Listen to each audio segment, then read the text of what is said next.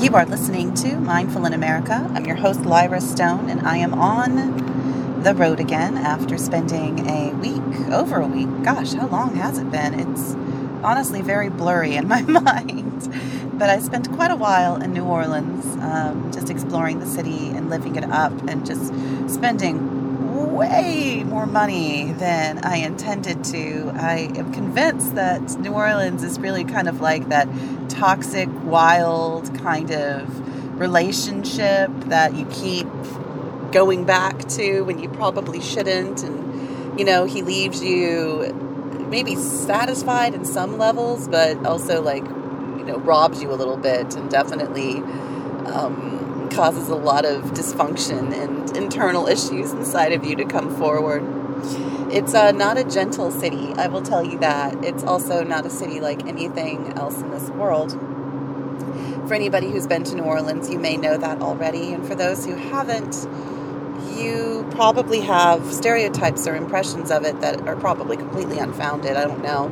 Oftentimes, when people think of New Orleans, they think of this kind of den of iniquities, this dirty town where people go for Mardi Gras to, you know, flash their tits and throw some beads and get really drunk. Now, this is all valid. Although I think it was like, what is it, the Decadence Parade? I hear that one's much more sordid. But anyway, this is all a side note. Uh, yes, that is true. If you go to New Orleans, you always have the option of going to Bourbon Street in the middle of the French Quarter, which is a lovely street full of bright lights and excitable people. Um, it's it's sectioned off so you don't have cars going through that particular drag of the French Quarter, which is kind of nice and definitely needed given how drunk people get there. And um, I, uh, I I really like I guess some things about Bourbon Street. You know, it's it's it's a part of the tourism experience, but I, it's also a very smelly and empty in my mind part of the tourism experience. And I will be very spiritually woo in this podcast, just, you know, spoiler alert, heads up. Because you do feel it, I think, in your bones. When you're in New Orleans, you feel the shift in the vibrations when you leave certain sections of the city, you leave certain areas in the French Quarter, even. And Bourbon Street, that low frequency, that low energy, it just really hits you. It's, um, it, it's definitely low energy. And I'm not necessarily condemning low energy. Sometimes low energy is where people need to be. They, I mean, literally being drunk and running around and kind of, you know, forgetting your, appealing to your primitive self. It's something that people have been doing for a while. They've even like delegated rituals and, and holidays specifically for that very thing um, in ancient times, and I guess even presently, if you consider Mardi Gras.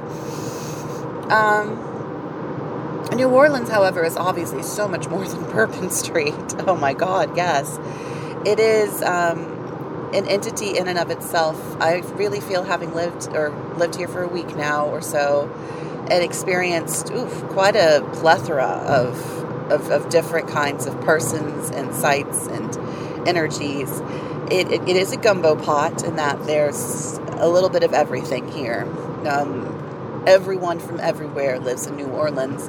Um, obviously, it's got a strong, like, Black American influence that permeates. I mean, it is the kind of home base of voodoo and hoodoo in the United States, and that's everywhere. In fact, I went and saw a, um, a voodoo priestess while I was here in New Orleans. I actually saw a few fortune tellers, or I don't really want to put her in the category of fortune teller. I think she would be very offended and tell me very bluntly she would be offended.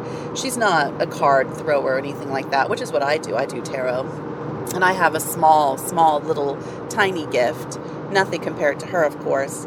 And, um, but she, she, she's a voodoo priestess. She's quite different from the, um, the card readers I also met, and I, I, did go see one in the French Quarter.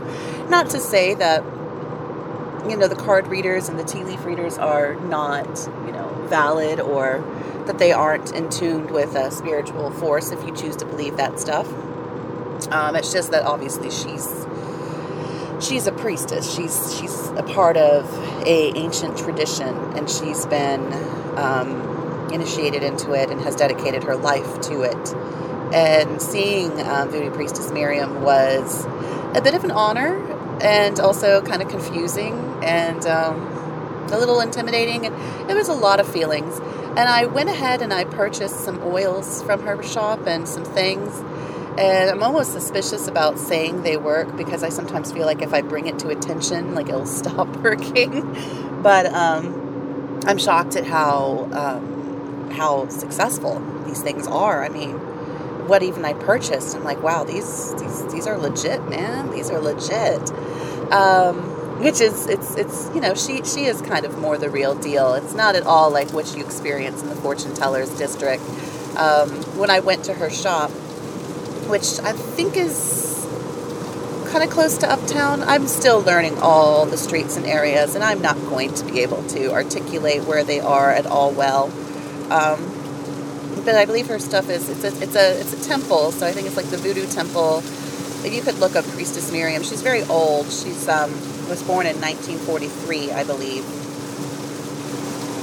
And so, um, you know, expect that when you go in, you're going to be dealing with an elderly person who is going to decide to read for you or throw for you. She she casts or not, and it's entirely up to her.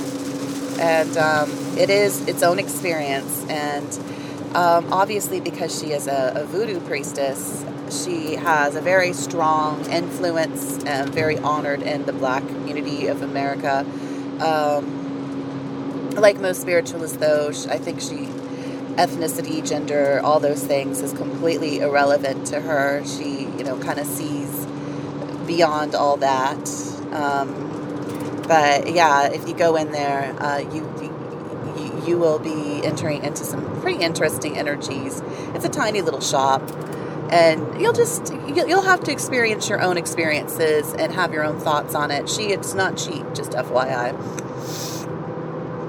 when i went in though it was comical because i went in with a young man i shouldn't say young man he was like my age i, I guess it was his energies that met, led me to feel that way um, he was a nice guy uh, actually great energy i liked him a lot in terms of just his his gentleness and obviously his dedication to his family. He had actually gone in obviously for some love things, and so he was looking for love.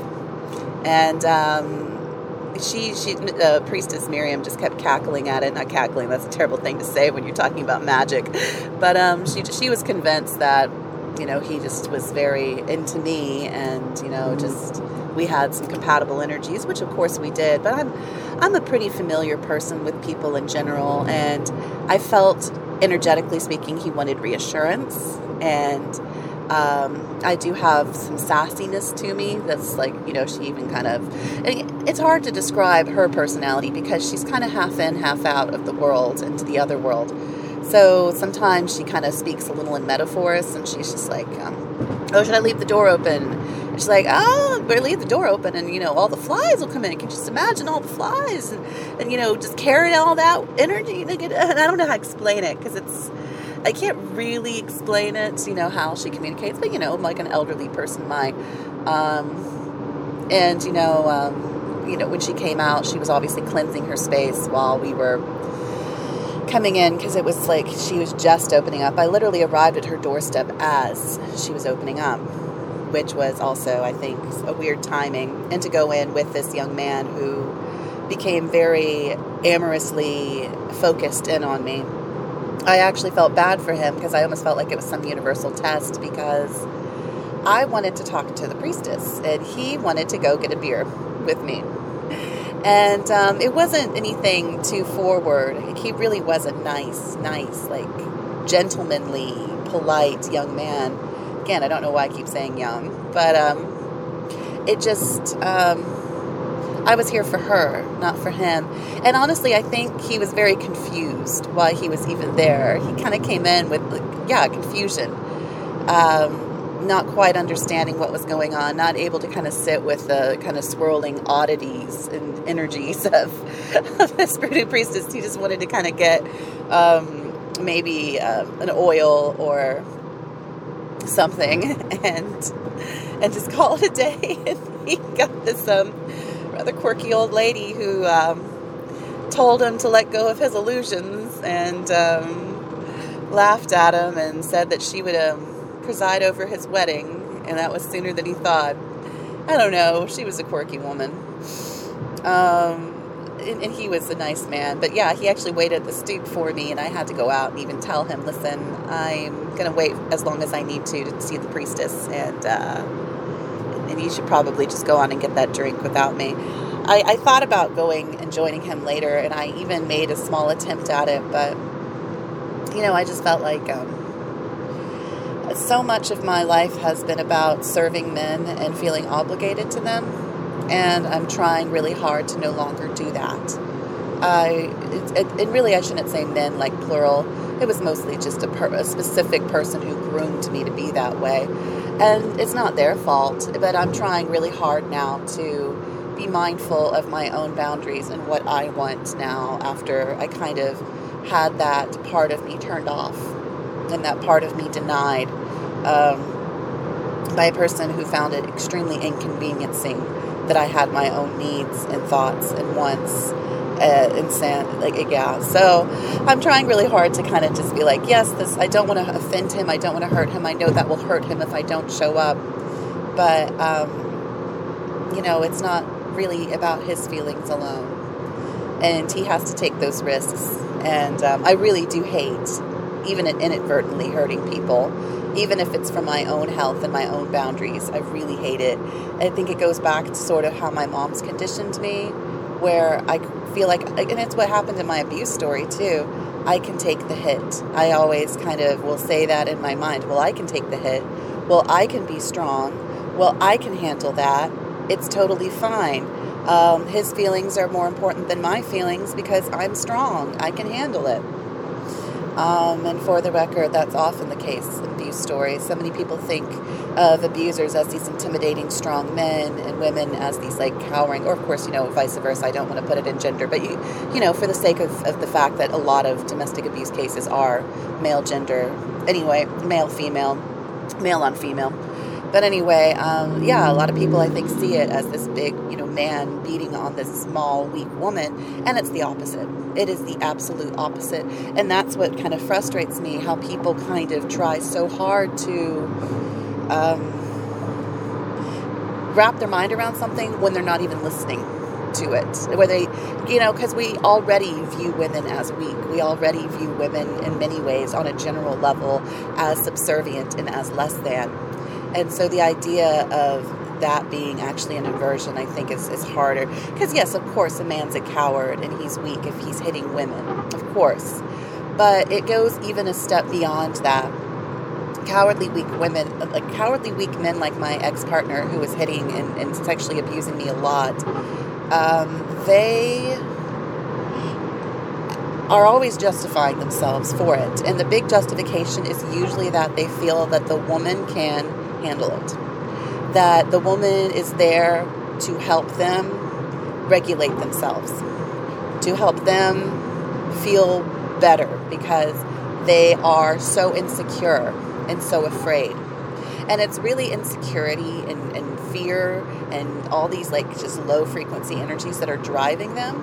And the woman is often trying to operate from a higher frequency. She's trying usually to regulate him, to reassure him, to calm him down. She's like resilient. She's kind of like taking it and and then just trying to because ultimately a lot of it, there was a TED talk on that and I loved how the abuse victim framed it. She said, um, "I thought of myself as a strong woman, you know, um, taking care of a troubled man."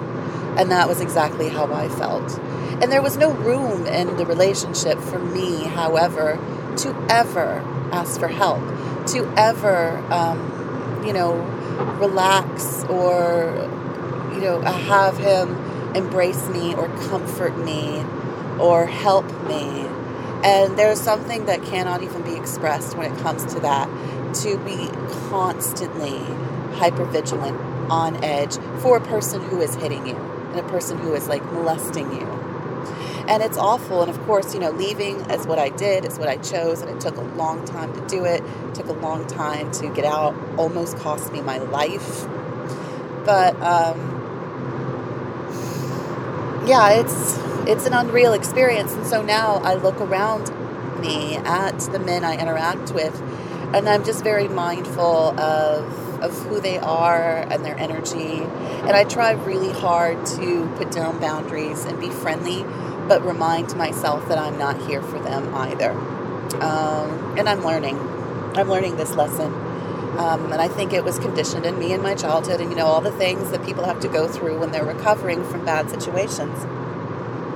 I think this is also simply me being in my 30s. I think 30s become is the decade of transfiguration, of transformation, where individuals start to really see themselves on a newer and complete level than they did in their 20s. Their 20s, your 20s are a lot of reactions. Your 20s is kind of a lot of instinct. You're just sort of figuring it out. You're you're learning about yourself on a kind of almost rapid, quick fire level. Um, Annie Oakley, that shit, you know, just just like instinct, kapow, kapow, trying to hit something, trying to unmask and unearth things. In your 30s, you usually have enough data, and also like your body it's a little older now. You recognize, I think, in a real level, that you yourself are going to age. You're going to lose your youth and all the privileges that come with that. Um, you're going to be enter into the world of kind of in some ways support because society is structured to where we support one another. And obviously when it comes to our children children are our children and the elderly are going to get the most support in our society. Our children because we need to raise them up to be the next generation. The elderly because they are feeble and they need assistance and aid you know as they exit the world. That's the circle of life right? Hakuna matata the circle of life. But anyway um, you know, in your 30s, that's when you realize that you are no longer, in some ways, the focus of youth culture. And you start to feel that in your 20s, sure, usually around the ages of probably like 24, 25, where you actually start to really actually age. You're not, you're still growing up until 25. Um, so one could argue that you're still youth. Um, but by that point in your mid 20s, that's where there is that first shift, that first bump that happens as you realize, oh, I'm going to have to be a contributing member of society. It's my turn to roll up my sleeves, to help like the people around me, to contribute my energy, my thoughts, my feelings, my um, skills into whatever I can to, you know, help humanity or help nature or whatever you choose to do, um, you know, until you hit your late 50s or your 60s and then you kind of go into the new stage which is going to be like the stage of where you re- kind of retire and you sort of go back into like youth culture if you're lucky and you get to have um, a decade or, or, several decades of of um, experiencing life again but on a gentler slope because your body of course has slowed down it's deteriorated. And um, I've absolutely enjoyed um,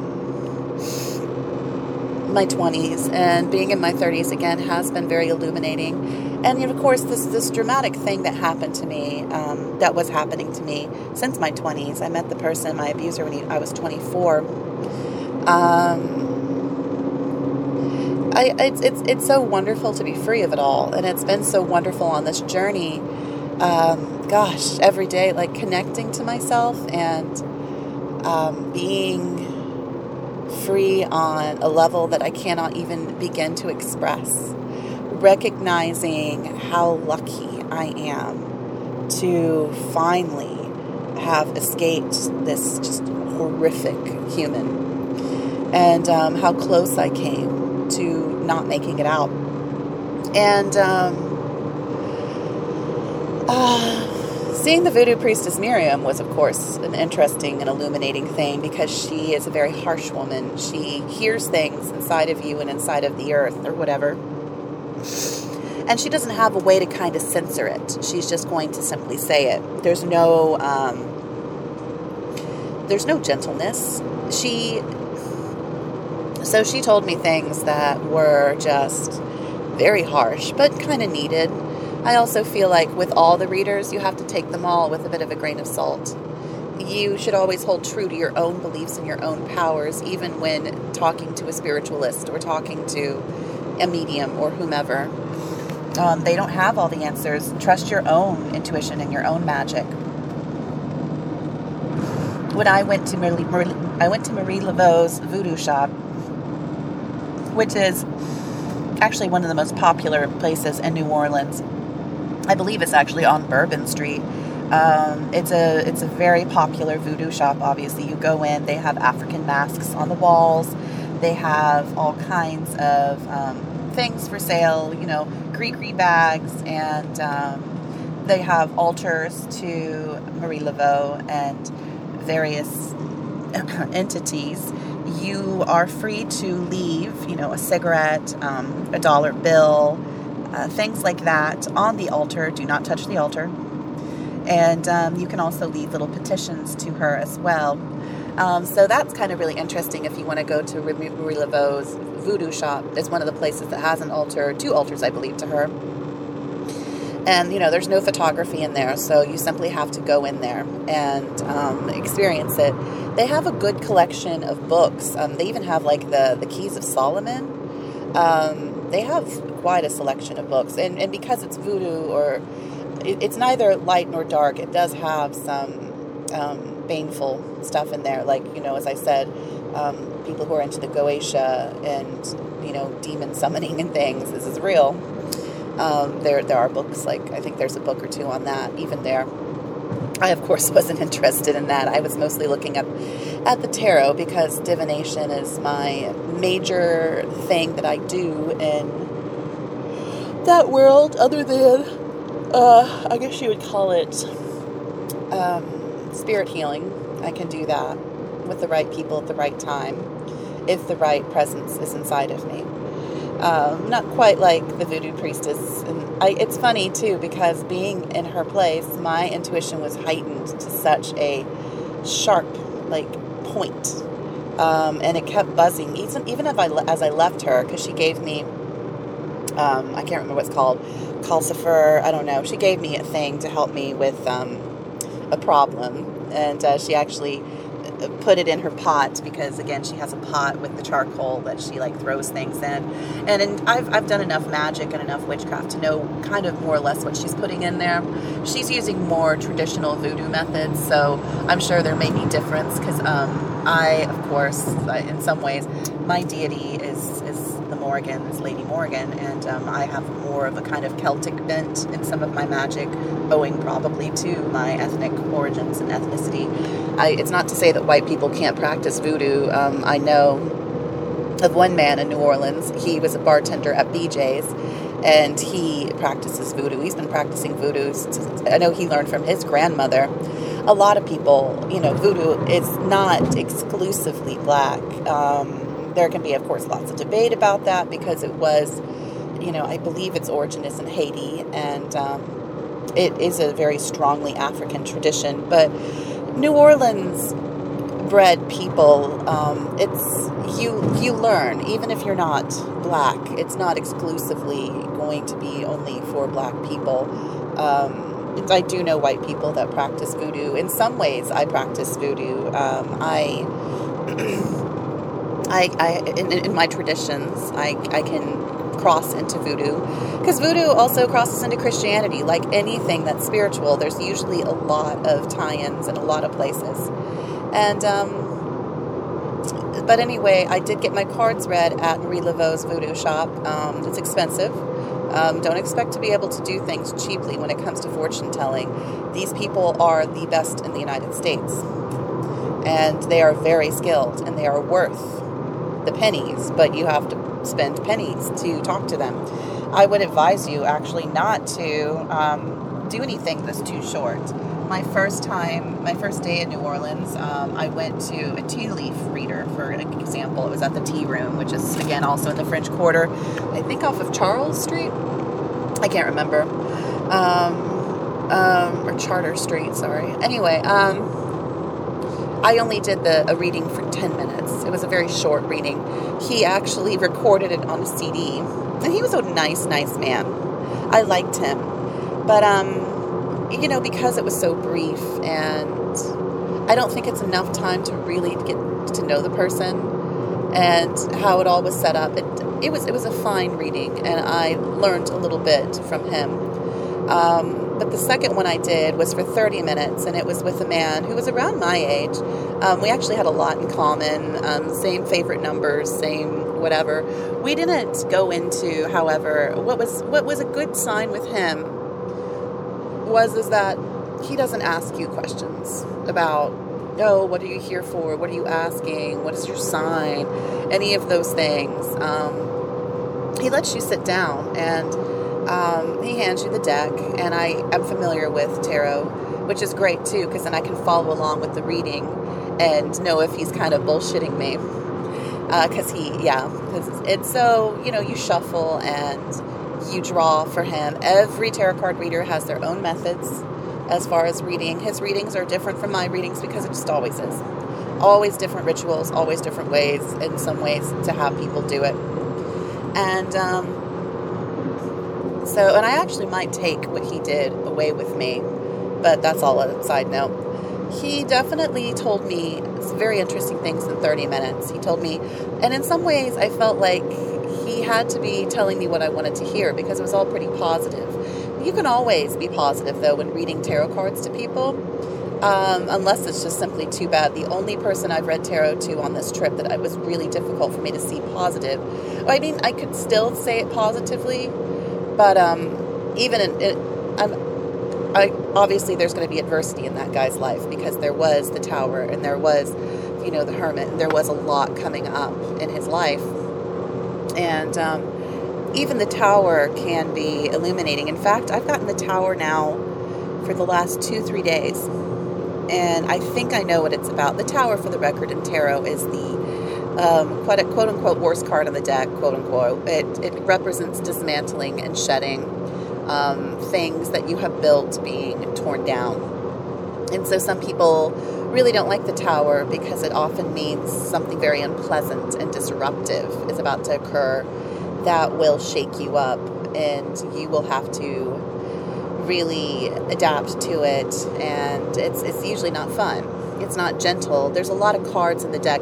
Ironically, getting death would be a much better card than the tower because death just simply means a new chapter is occurring and it is going to be happening regardless of what you do, but it's more of a gentler new chapter while the tower often means discomfort and the removal of things that you might have kind of grown co- comfortable with, things that you probably don't want to see going, like a, a, like you know, it's they're taking away it's taking away your crutches if you have any crutches, or taking away a good friend of yours, or it could be a pretense of, of potential obstacles and disaster in your future anyway, we read my cards, and um, my tower. The tower was also in there. He was. It was in the start of my reading, and the universe finished it up.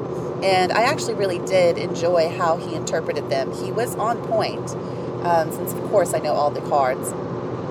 And uh, he told me, as I said, all the things I wanted to hear, and that's always interesting when that happens because there's a part of you that goes, well, of course, I'm paying you good money to tell me what I want to hear but it didn't feel um, like he was just simply flim flamming me. In all honesty, um, he said things. When we first started, I could tell he was getting into the flow of it. This is again why I often suggest you do a larger reading that's like more money.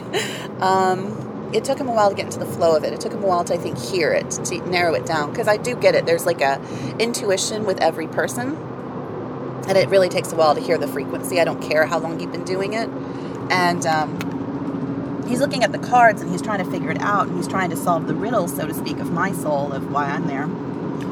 And eventually, if he's a good intuitive, which is what I am, um, he'll start to say things like almost unconsciously. And I watched him kind of start to do that, where he um, knew I, I was on a trip, on a road trip to, he knew that this was a very important journey for me and what I was trying to do without me telling him.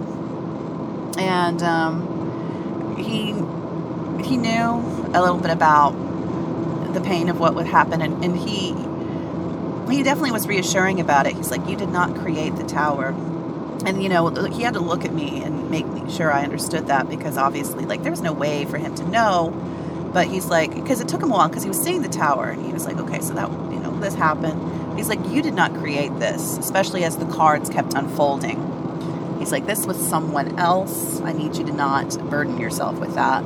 Um, and, you know, he essentially told me I was going to be fine, basically, and the person that, you know, created the tower would continue to experience that in a very bad, bad way, which made me sad for the person, but also it made me shrug and go, okay, well, that's his karma. I'm trying not to get too caught up in that because I have to push away from that now.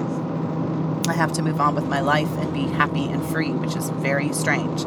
Um, so there you go. That would be another tarot card reading. So I had tarot card reading, I had tea leaf reading, that, and then I had I spoke to a voodoo priestess. So I definitely did the fortune telling of New Orleans.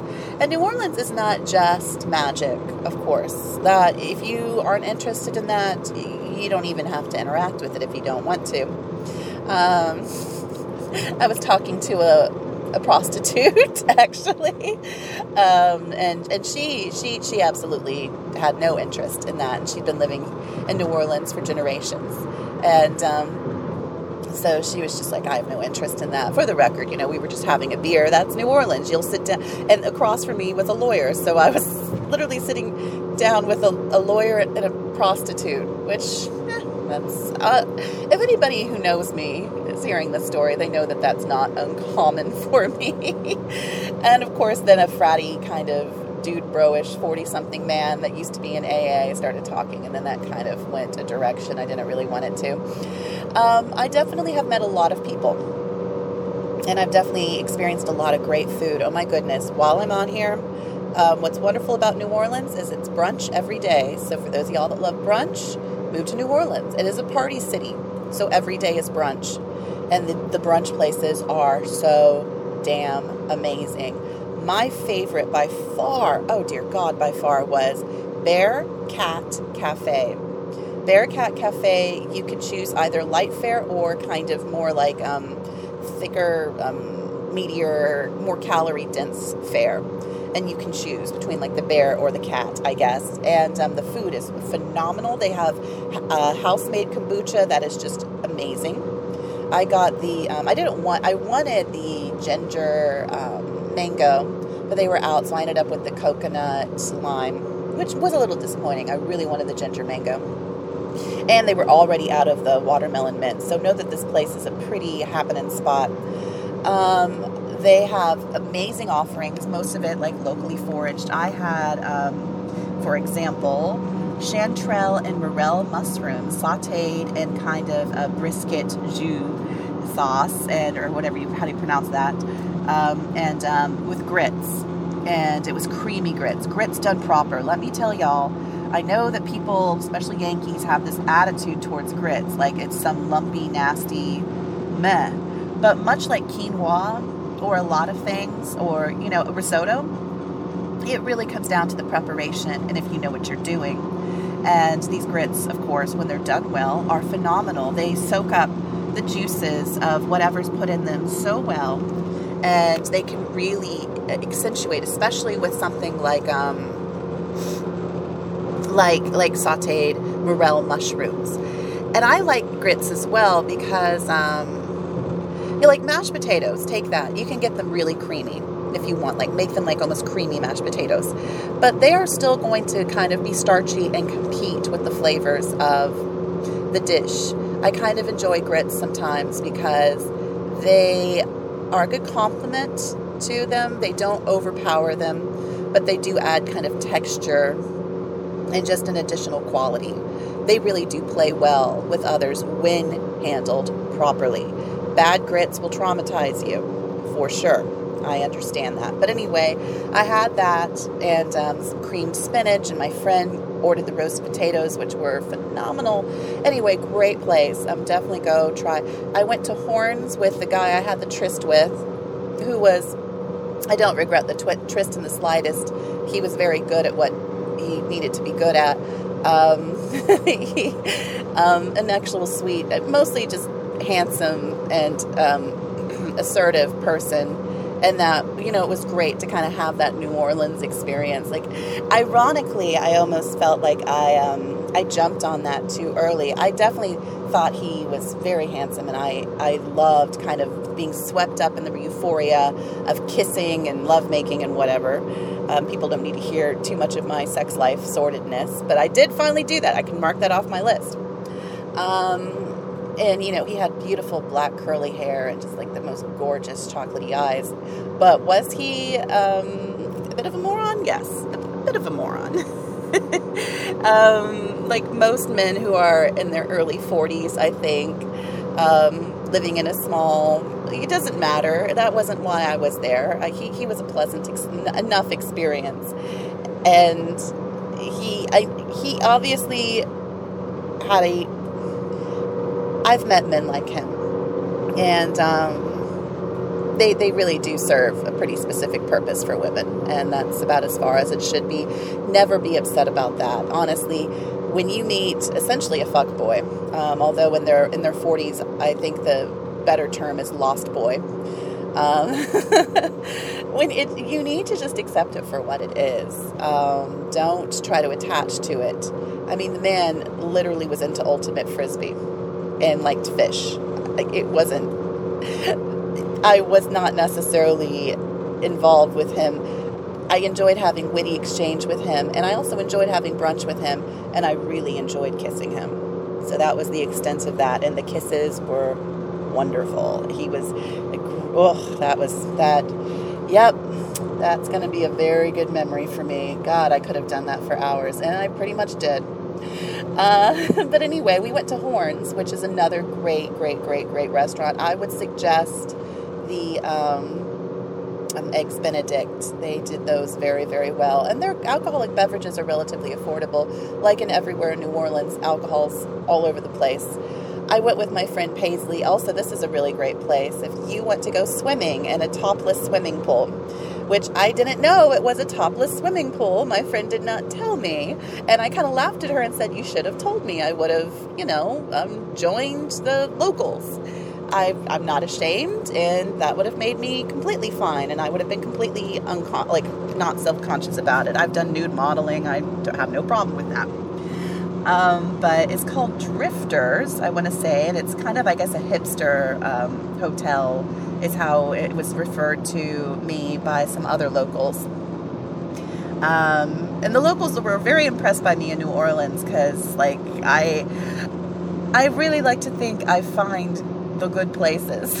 and they're like, "How did you find this one? How did you find BJ's in the Bywater? Wait, you went to Vaughan's or um, I can't remember all the places I went to. I went to Mayfair, which was a great bar honestly, though, there are thousands of them. You just kind of look around until you find something that seems, and every neighborhood has them. I really did love New Orleans, but Drifters, anyway, is uh, kind of a, a, a hotel in a sketchy place, and the hotel's been renovated, has a kind of 1970s feel. You know, they've got painted like you know paisley, like I don't know, flowers, big flowers on their wall, and the pool isn't very big. It's like a five footer, you know, small pool but you mostly just go to chill, to drink alcohol before noon, because of course that's an option in New Orleans. And I guess to not wear um, a top, because you know we were actually my friend and I the only women without our tits without our tits out, which I didn't mind at all.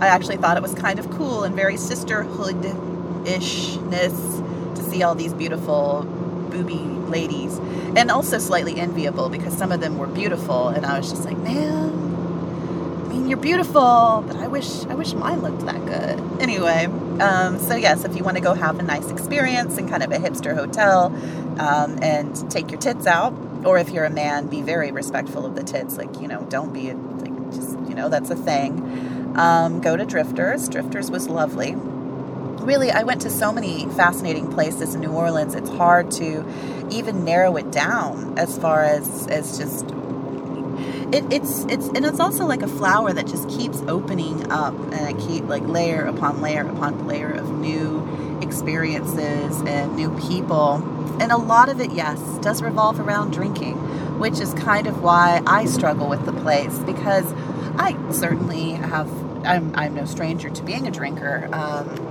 I I like to think that I only got in trouble, we'll say, in trouble one time. and um, it was because I went to uh, Superior Seafood, which is a great place. It's known for its happy hour.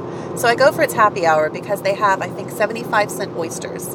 And they offer these um, slushies. These They have very high end um, slushies, basically, or whatever they're called, frozen drinks.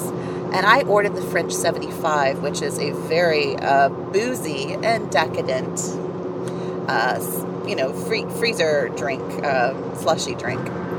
And during happy hour, the large costs the same as the small, and pretty much it's half off. So I met a young woman um, who wanted her cards read, and in exchange, she offered me another drink because everybody offers booze as collateral. Even when I went to the brunch with the, the Tryst guy, um, because our tables were late, because it's a pandemic and everything's under short staff, they gave us free. Um, drinks. So it's really hard, even if you're coming into it with this attitude of, I'm going to be responsible, people will throw free drinks at you a lot. And um, this young woman who wanted her cards read by me, um, you know, offered me a free drink. And I was like, fine, I'll take another, you know, but honestly, whew, two giant frozen drinks of French 75 or whatever it's called was a lot for me. And then we ended up jumping in a lift, she and I, to a, her favorite bar and it just kind of got a little blurry after a while. I ended up playing pool with a number of people. I didn't do very well in the sense that I didn't win a whole lot, but these people in New Orleans play really good pool. People are very good at pool. Um, I only won. I won a game against Tryst Boy because we went out for drinks after brunch, after other things too, and um, but yes, pool is is a, like if you go to New Orleans, know that you're going to have to really up your pool game. I've been very impressed by the people, but um, but anyway, so I just remember that night. Um, I just I I couldn't tell you uh, when I got into the lift. I uh, remember because I told him where my car was. I wasn't going to drive yet, but I don't know. It doesn't matter. You know what? It doesn't matter it was, I finally had my I went too far New Orleans moment.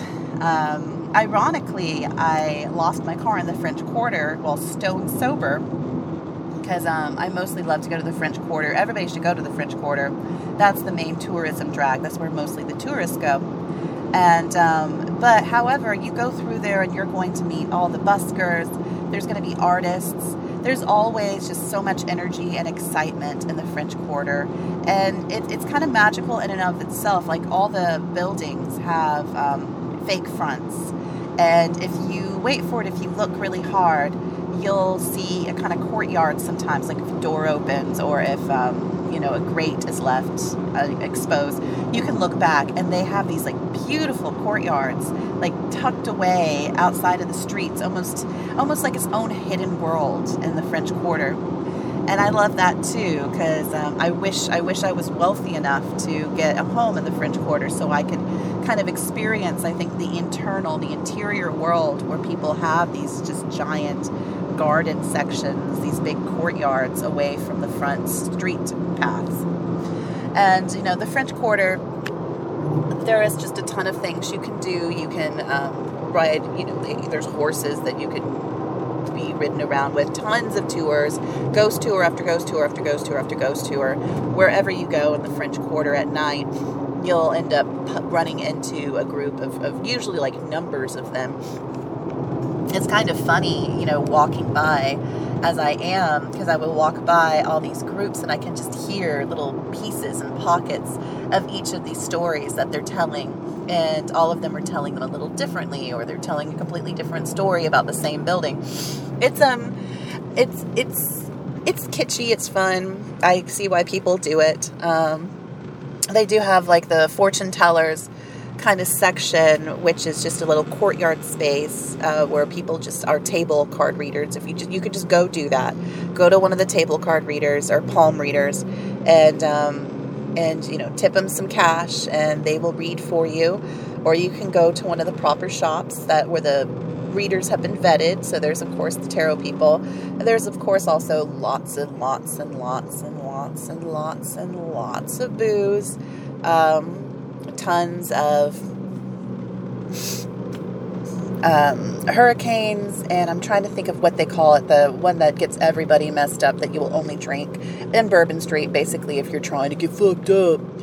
And you do, I, I usually avoid Bourbon Street for that reason because you will run into belligerent dude bros who are just bumbling around with their white boy entitlement, not realizing that they're six foot three and they're barreling at people and they're quite intimidating and alarming because they don't realize they're just out having fun, bruh. Hey, bruh. And it's just, oh my goodness, it really irritates me, especially as somebody who's gone through trauma, to just have these, like, there are these two guys, like, one time, and they're like throwing ice at each other and just like, like having a rip roaring time. But I am literally trying to anticipate their movements because I'm terrified that one of them's going to, like, run into me or hit me or something terrible is going to happen because I still have triggers.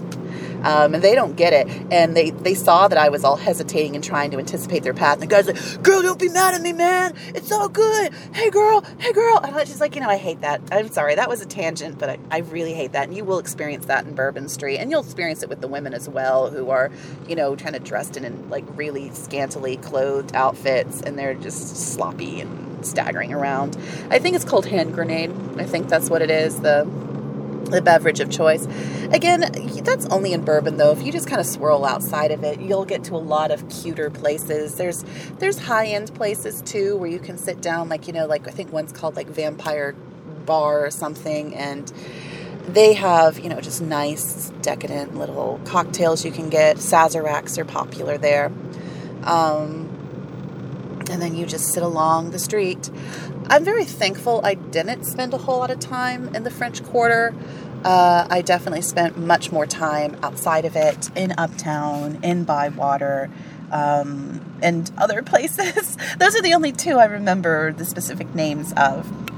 Um, I would suggest anybody go to Bywater. Bywater is where I think you're going to go if you're kind of more interested in maybe the hip, hipsterness. Um, Uptown Magazine Street is very nice. That's where you'll get, I think it's definitely the local, it's a lot of local feels, but there's locals everywhere. Um, because as I said, it's all divided up into little neighborhoods and they all have their bars, they all have their grocery stores, they all have their little niche section. And I kind of like that about New Orleans too, because if you go into a new or different section, you know, I even, I remember when I was in this one place, um, which was next to Commander's, so wherever Commander's is in the city, and Commander's is right next to a very fancy neighborhood. Um, I, I actually went up to a house that I didn't even know, but it was it was used in the filming of Benjamin Button.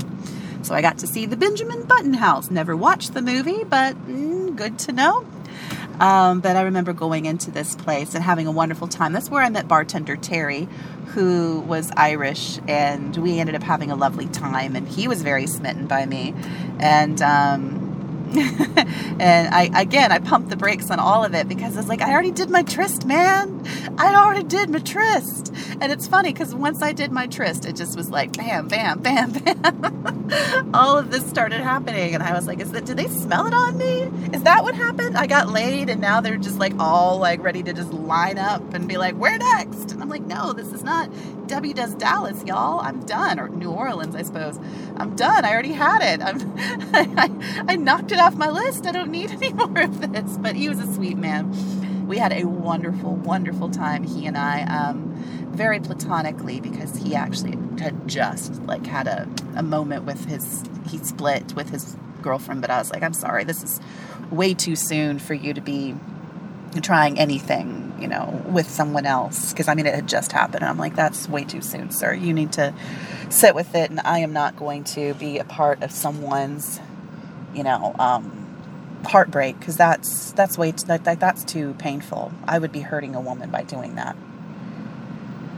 Um, but uh, he was a really nice man, and he was very appreciative of women, and I felt it's safe with him in a way I haven't felt safe with a man in a long time. So, again, it's been so uplifting being in New Orleans and having all of these kinds of experiences just popping and popping and popping and popping, and um, just really living it up as I have been. Everybody should come here. It's not even, I discovered it wasn't even just the drinking and the music and the bars and the voodoo priestesses. Um, there's also just actually a pretty good outdoor scene. I last time I was convinced there was nothing. I went to this like place that had crocodiles and it was just like really not very pretty. But um I guess now that I don't have my abuser tugging me along to places I don't really think it's uh, the best of ideas, I found the most interesting park, and um, it was a sculpture park um, called uh, ooh, Sydney and Walla or Wanda. And you know, these sculptures are just gorgeous, and the park is beautiful. And there's all these waterways where people in kayaks go, and there was a gondolier, and there were little swamp boats off in the distance. And it was an absolutely precious place, and I enjoyed every moment of it. And th- there seems to be a lot of those in New Orleans. Um, there was a cafe um, Du Monde there, which is where you get the beignets and, and coffee. And yes, everybody should do that. I think it is just something you do in New Orleans when you come here. Yes, it's a cliche, but it is so worth it. The beignets are phenomenal, they're delicious, the coffee is good. And um, yes, everybody needs to go to Cafe du, um, du Monde, and you can go to ones outside of simply the French Quarter. There are other ones you can go to. And yes, have that experience. Beignets are delicious and ought to be eaten very quickly because they are only good when they're piping hot and dipped in your coffee. I usually get mine with some cocoa in it. But um, yeah, the, being in New Orleans, though, I have to say, it, there's no city, as I said, quite like it. It's it's got its own pulse. It's got its own rules. Basically, you have to be an individual there. You have to be a free spirit there. They do not allow, kind of in some ways, conformity. um, there's a kind of a, almost a, a, a rule about positivity, though. They really want you to be positive. Uh, they they aren't super open to uh, negative mindsets and that's kind of interesting and they will to a certain degree. The bartenders are so phenomenal. I've never met a more competent service industry in my life. Obviously everybody is so friendly and um, articulate and down to earth very down to earth. But it is an inversion from the rest of the world.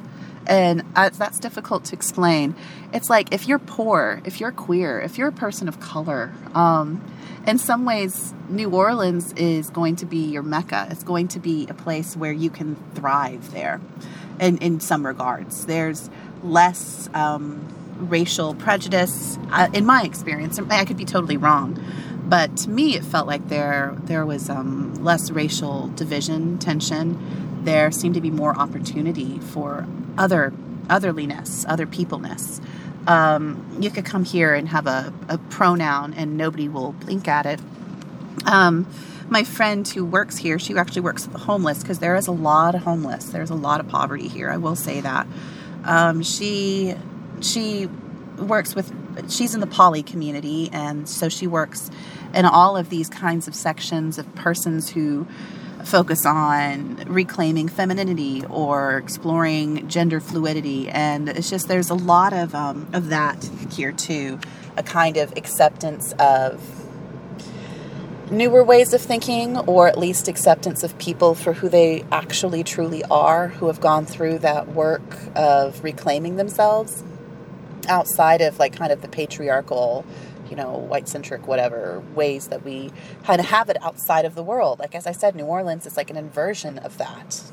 And you, you kind of come in here, and if you're my family, like who's very conservative and obviously likes the sort of the patriarchy as it is, um, they like how it, it's it's set up to especially to my father's advantage, to my brother's advantages as straight white men. Um, they don't really, they go to New Orleans and they're aghast. They're horrified. They find it to be Sodom and Gomorrah. They find it to be the very epiphany of everything that would be wrong for them.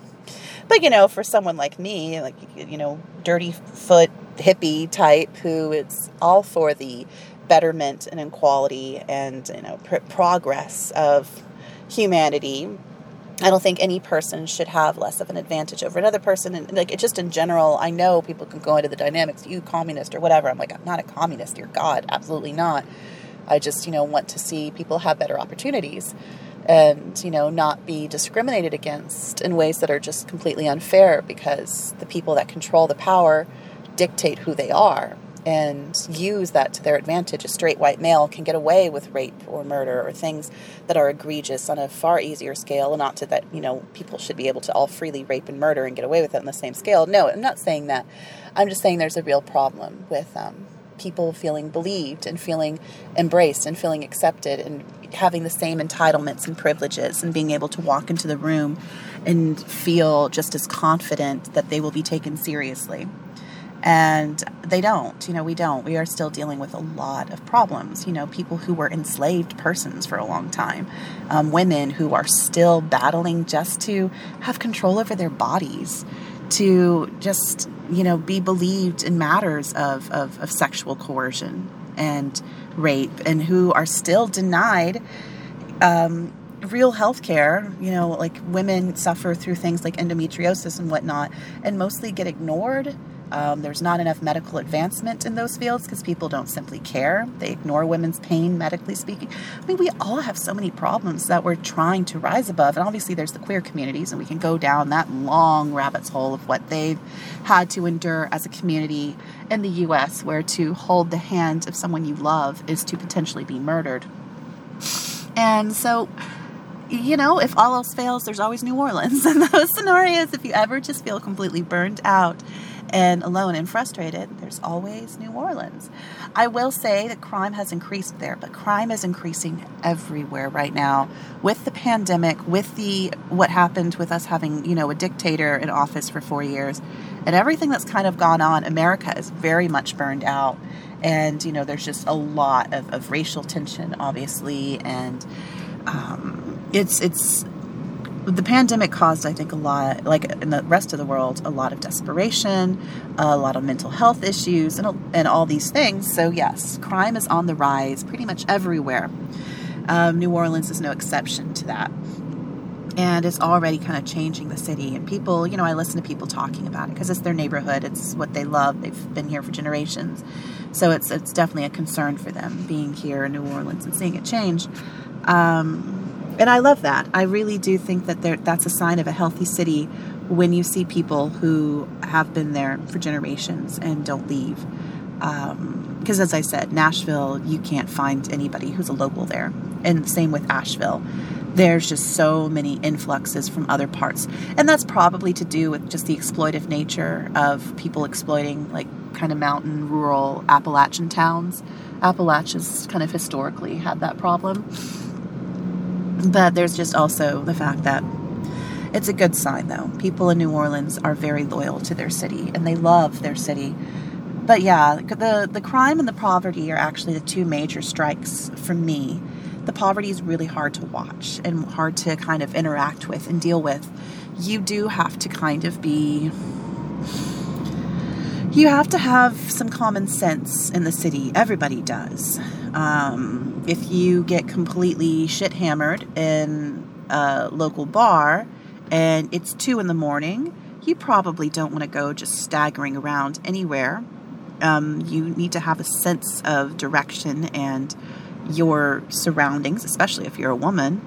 And, um, you know, just basic stuff. Don't accept drinks from strangers if you know, especially if it's an open drink. Um, it's it's really there has been a lot of carjacking. So many people had kept warning me about that while I was in New Orleans about carjackings. They're just like, be careful. This is happening everywhere. There's a lot of this going on. So um, it's not the safest of places anywhere and most a lot of the intersections because like it really the roadways are just gnarly driving through new orleans another reason you should not drink and drive other than the obvious reason which is don't drink and drive um, is New Orleans roadways are nuts.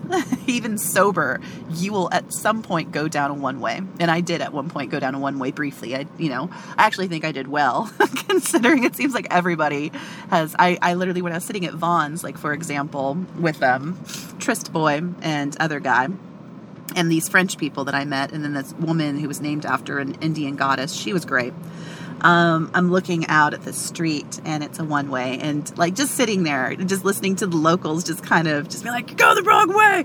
Oh, there it is again. Just really getting into it, like the wrong way, wrong way. I'm like, yeah, that's that was me at one point. The roads are very um, divided up in strange places. Um, it takes forever to get just three miles because it's all in a weird because it's an old old city. You know, I think when when was it founded? 1500, 1600? No, uh, it's an old city, and um, you know the interstate is also just very wonky and it, it raises you up on these really high high high platforms and then like swoops you down.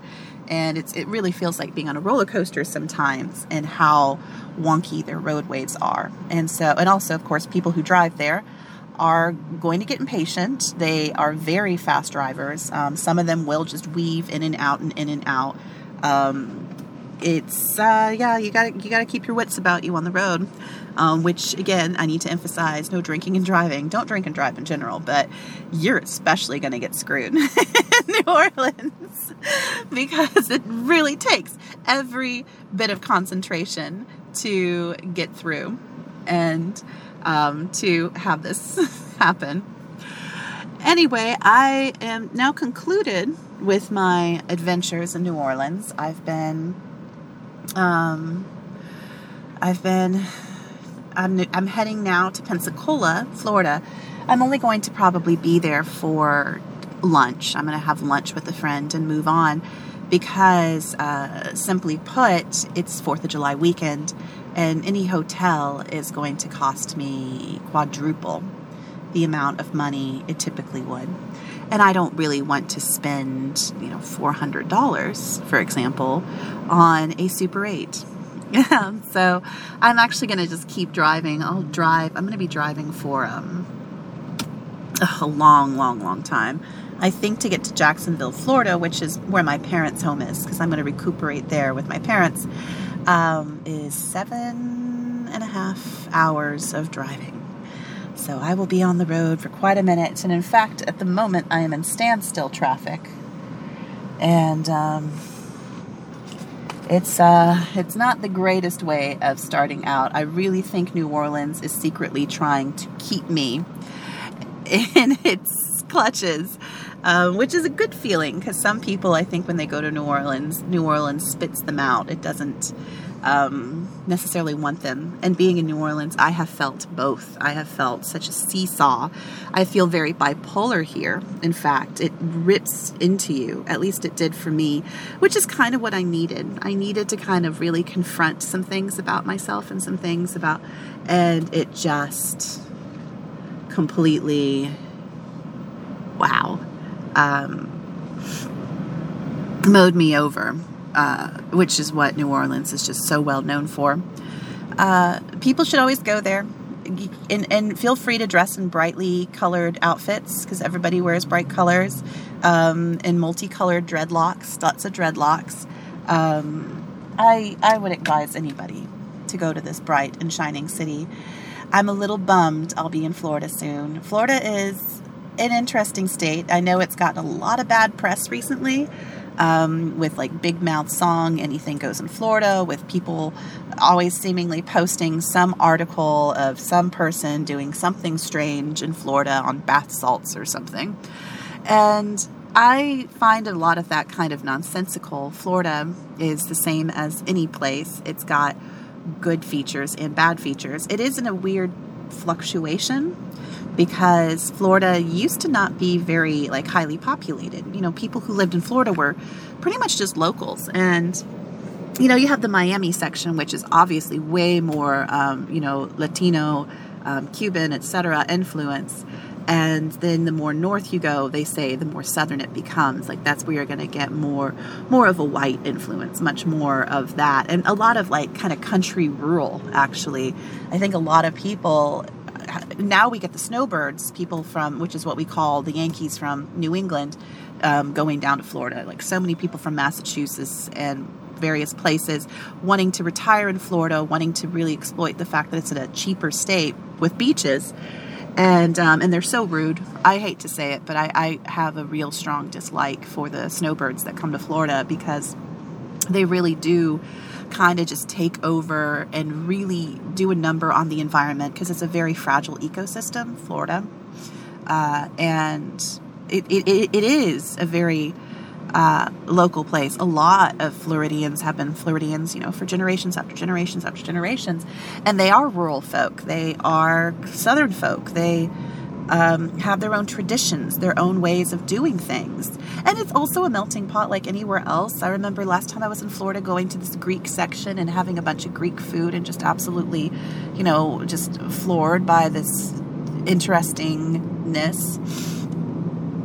But um, yes, I, I love Florida but uh, snowbirds have changed it a lot and not necessarily for the better and i think they in some ways because they see these rural people these locals and they're they're throwing a lot of shade at them and saying to them oh you're so roughneck. You're so uh, all these things. And um, there there is also some like racial issues there too. A lot of trumpers are in florida and a lot of, of racists actually are in florida too. Um, I had a friend that would go into vintage antique places and just find blatantly racist stuff and not and almost collect them and just be like here's a postcard of, of a black man being eaten by a crocodile see how he likes dark meat like for example I, I know i shouldn't even probably even speak it out loud but you know this would be an example of things that are just there and that you can find relatively easy. So Florida does have its issues. Here I am like saying, oh, but it's a great city or it's a great state. It is a great state um, because that's everywhere. I'm from Appalachia. Like it's no different. We all have. I liked in New Orleans how I didn't have to actually deal with um, racial racial nonsense because I do live in East Tennessee where you do, you do absolutely deal with it. Um, and of course there is racial nonsense in New Orleans too, but it's it's much more equal there. Um, it's much more. There's still anger. The whole you know there's a lot of anger going on in this country in general, but um, East Tennessee and Florida is where you do see more of a white prejudice against black people, and because they are more of the majority in number, um, it's it can be pretty hostile and dangerous in some ways, and we all have our ways of coping with it and dealing with it like women do, you know, when it comes to like rape culture. We all have to just kind of deal with certain realities. Um, but yeah, Florida does have that. And I think when people go there, because of its sandy beaches, they expect something a little more high class. They expect something a little more sophisticated. And that's, that's, that's not Florida. Florida's not sophisticated. Um, people hang out in the sorghum fields and they cut sorghum. They have, you know, like tiny homes that have been and they raise cattle. I mean, it's just it's it's not it's supposed to be, I think, sophisticated. It's it's just its own state and so people mock that and they don't see it as kind of just being simply a humbler environment. If you want white sandy beaches with highbrow sophistication, well then go, I don't know, to um, LA or San Francisco, or not San Francisco, it's cold there, but um, go try some other places. Uh, oh, oh, go to Charleston. Charleston is lovely. If you're going to do something more sophisticated in southern, Charleston is a great choice. Um, but yeah, Florida is a little tacky. And that's kind of what makes it so endearing. Because when you go there, it is a beautiful, beautiful, beautiful, beautiful place. But yeah, it's, it's a little tacky and you do feel bad for the mantises there. You will see, or manta rays, you'll see them. But the manta rays do have like cuts for the record from motorboats and whatnot. It, it's still an issue there. Um, but you'll see tons of beautiful wildlife and tons of, of, of birds and crocodiles, or and all those things that one would expect. Whenever I go to Florida, I actually always seem to have a good time, a pleasant time. And I'm sure it'll be no different when I go uh, there today. Pensacola is actually I've always enjoyed. It's more it's going to be very different from New Orleans. It's from what I recall it's more yuppie, but it's kind of like redneck yuppie. um, yeah, maybe I'd say redneck yuppie. Um, the wine is very affordable there. It's still got like some French influence. So um, I remember last time I went there, uh, like enjoying kind of the wine selection. Um, and uh, it's it's yeah, it's a very affordable place. They have beautiful beaches, and it's not as crowded as some of the other towns are. Um, so that's kind of cool. I wish I could stay there. In all honesty, I'm really kind of bummed about the hotel experience uh, because Pensacola I really do love. And last time I went there, I loved it. But alas and alack, it is what it is. And so I will be driving for quite a while. And Jacksonville, Florida is where I'm, my destination is. And, you know, there's tons and tons of jokes about Jacksonville. I will admit Jacksonville is not a very exciting city. It's, I think this, I think it's the capital of Florida. But what shocks you about it, or at least what shocks me about it, is there's just nothing going on and it's downtown. Um, there just really seems it's just it's kind of a weird desert, a weird oasis. It's just it's a it's a suburban place. It's where you go to raise your kids and to you know just it's it, it in my mind and what I experienced is it's it's just where boomers go and it, it's got that vibe of just suburbia. It's a whole city of suburbia and it's kind of makes sense that my parents landed there in all honesty. Um, but that's where i'm going to be for a little while so i'm going to make the best of it and who knows? Maybe i'll find like i tried to some little granules some little good little places to to land and enjoy myself. You've been listening to mindful in america. I'm lyra stone